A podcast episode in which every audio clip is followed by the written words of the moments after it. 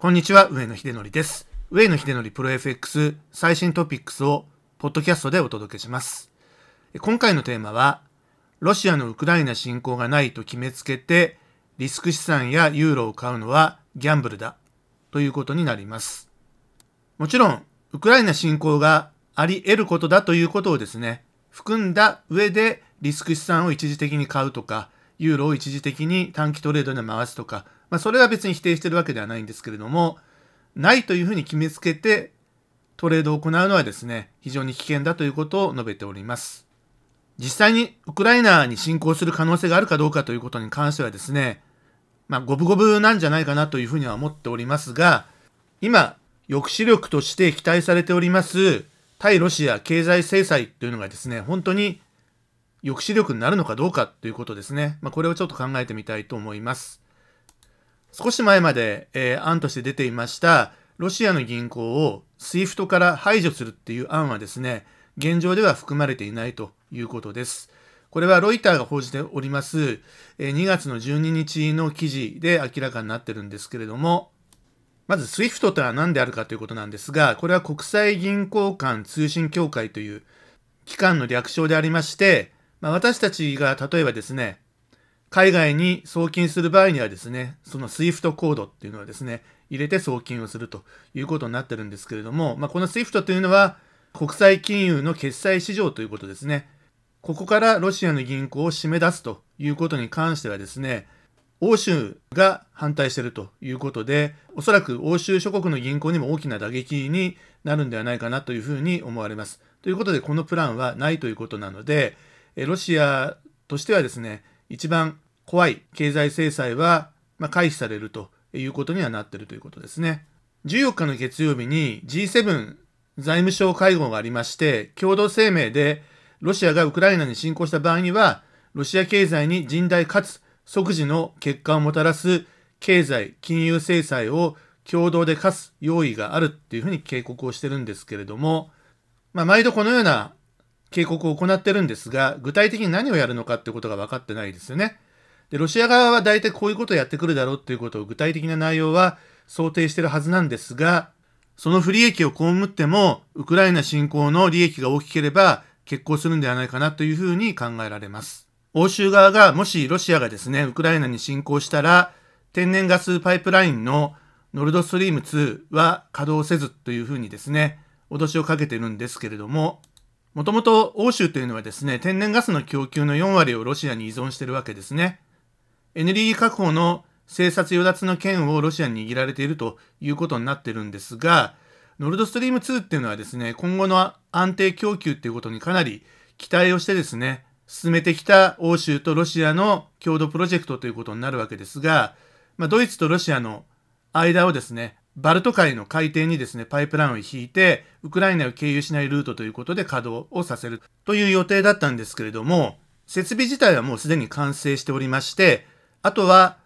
実際に天然ガスを流して稼働させるというところなんですけれども、これを稼働させないぞということで西側が脅しをかけてるわけですが、これが本当に脅しになってるのかどうか、本当は欧州の方が困るんではないかななんていうふうに、まあ、勘ぐりたくもなるということで、まあどっちにとっても致し返しということだとは思います。ということで、本当にロシアが恐れるような経済制裁ができるのかどうか、足元を見られてるんではないかなというふうに思います。旧ソ連邦の国をロシア連邦の支配下に置くというですね、動きというのは過去も行っておりまして、まあ、有名なのは2つありますけれども、2008年、グルジア侵攻ですね。今はジョージアって言いますけれども、北京オリンピックの開会式の日にグルジアに侵攻したんですね。で、5日間で決着がついたんですけれども、ロシアの勝利ということで、グルジア領内の一部をロシアの支配下に置くことができたということになりました。2回目は2014年のクリミア併合なんですけれども、国際的にはウクライナの領土とみなされているクリミア半島をロシアの領土に加えることに成功しました。今回のウクライナ侵攻に関しても、クリミア半島を支配下に入れてるということでですね、より一層地理的に有利な戦いができるということになっているので、まあ、非常に重要な拠点であるということですね。ロシアという国はその覇権を拡大していくということのためにはですね、まあ、ある意味手段を選ばないところがありますので、ウクライナを NATO に渡すのだけは絶対に認めないということですね。ロシアにとってウクライナというのが地理的にですね、安全保障上の最重要拠点であるということから、まあ、絶対に譲ることはないのではないかなというふうに思います。ですから、まあ、完全な和平を成し遂げるためにはですね、まあ、西側とですね、NATO の境界線を1センチたりとも東にはですね、移動させないということの確約が取れない限りにおいてはですね、ロシアは引かないんじゃないかなというふうに思います。12日の土曜日に、バイデン大統領とプーチン大統領が電話で会談を行ったんですけれども、バイデン大統領はですね、ロシアが侵攻した場合、厳しい制裁を科すと警告してるんですが、まあこれ毎度のことでありまして、ほとんど効果がないように思えます。そもそもアメリカはウクライナ侵攻で損はしないんですね。アメリカの巨大な軍需産業は、まあ、大儲けっていうことになりますし、欧州向けの天然ガスも高く売れて、まあ、経済的な利益は大きいというふうに思うんですね。一方、ロシア軍がウクライナの首都キエフを短期的に占領して落とすことができたとしてもですね、まあ、ゲリラ戦が長引くようであればですね、泥沼化してですね、ロシア経済が疲弊して、中国、ロシア連合っていうのが弱体化することで、アメリカにとって利益があるということです。まあ、そんな前提をですね、えー、考えながら、ロシア侵攻はあるかもしれない、あるんだという前提でトレードは行うべきだろうというふうに思います。ロシアがウクライナに侵攻したというですね、ヘッドライン1本でリスク資産相場はですね、暴落になることは確実ということが言えます。それは2月の11日の金曜日にですね、サリバン大統領補佐官が危機は差し迫っているという警告をしまして、48時間以内に、米国人はウクライナ国内から退去しろというような勧告を行いました。それだけで、アメリカの株式市場は暴落に近い下落をしまして、全面ドル高、それを上回る円高、そしてユーロは急落ということになったわけですね。実際に戦争が始まったら、もっとそれが大きな極端な形で襲ってくるということになりますので、ないという前提で、リスク資産であるとか、ユーロとかをですね、買ってキープしておくっていうのはですね、非常にリスキーであると、ギャンブルであるというふうに思います。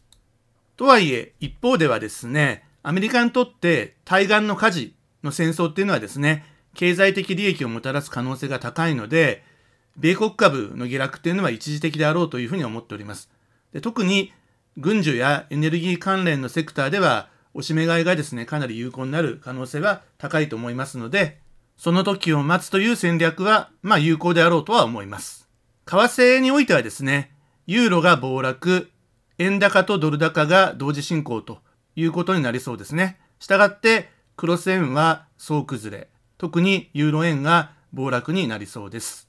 本来、このブログポッドキャストでですね、ユーロ買いのポジションを、まあ、推奨してきたわけですが、ウクライナ情勢がですね、かなり緊迫化してきましたので、まあ、一旦それは収めてですね、少なくともウクライナ情勢が完全に解決とまではいかなくても、沈静化するまでは、ユーロ買いというのはですね、封印したいというふうに思っております。もちろん、短期的な下落でですね、例えば1.12500ユーロドルが下落したということであれば、そこで買いを入れてですね、短期的な反発を狙うとか、そういうトレードってのはありだと思うんですけれども、オーバーナイトで中長期のポジションを持つのはやめた方がいいという意味です。基本としてはしばらくはですね、戻り売り方針継続で短期の売りをですね、何度も回転するという、戻ったら売り、戻ったら売りでですね、積み重ねていければというふうに私は考えております。まあ、一点だけ注意事項があるんですが、14日の月曜日のですね、欧州タイムにロシアのラブロフ外相がプーチン大統領に西側との交渉継続を提案したというヘッドラインが1本流れただけで、リスク資産、まあ、株ですね、とユーロが急騰して、まあ、円が急落、まあ、ドル円急騰という、事態になりました。まあ、こうした反応はですね、一時的で、絶好のですね、戻り売りチャンスとなるんですが、売りポジションをキープしていた場合にはですね、一気の踏み上げになってしまいますので、ま、ストップの管理というのはですね、十分に気をつけていただきたいなと、売りにもリスクがあることをですね、肝に銘じたいというところであります。ということで、しばらくですね、まあ、この1、2週間かなり緊迫する場面があると思うんですが、ただし、まあ、相場としてはですね、ある一定のボラティリティで一方通行で動いてくれる時間も長くなりそうなので、トレードとしてはやりやすいんではないかなというふうには思います。ただし、一気にですね、ヘッドライン1本でひっくり返ってしまうというリスクは非常に大きいので、まあ、気をつけてやっていきましょう。ということで、今週も引き続き頑張ってまいりましょう。